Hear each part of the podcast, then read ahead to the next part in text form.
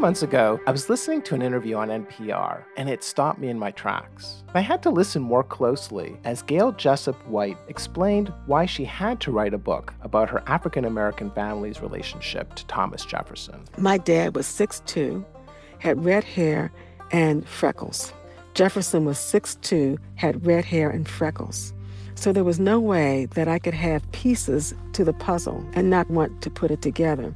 As I kept listening to Gayle, I felt her incredible emotional connection to her story. I feel that I was actually called to do this work. I feel that the ancestors pulled me out of my hometown, my beloved hometown, Washington, D.C., to come to Richmond, Virginia, so that I could become a vehicle for them. And it got me thinking why do other authors feel driven to write their books? I'm Paul Zakrzewski. I'm a writer, book coach, and the host of a new podcast, The Book I Had to Write.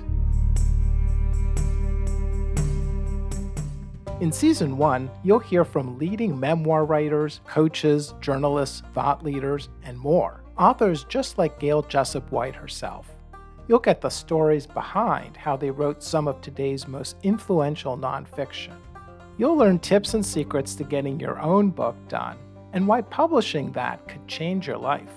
Subscribe in Apple Podcasts or wherever you listen to your favorite shows. And go to thebookihadtowrite.com to sign up for transcripts, show notes, special offers, and more. I'm looking forward to sharing a great season with you.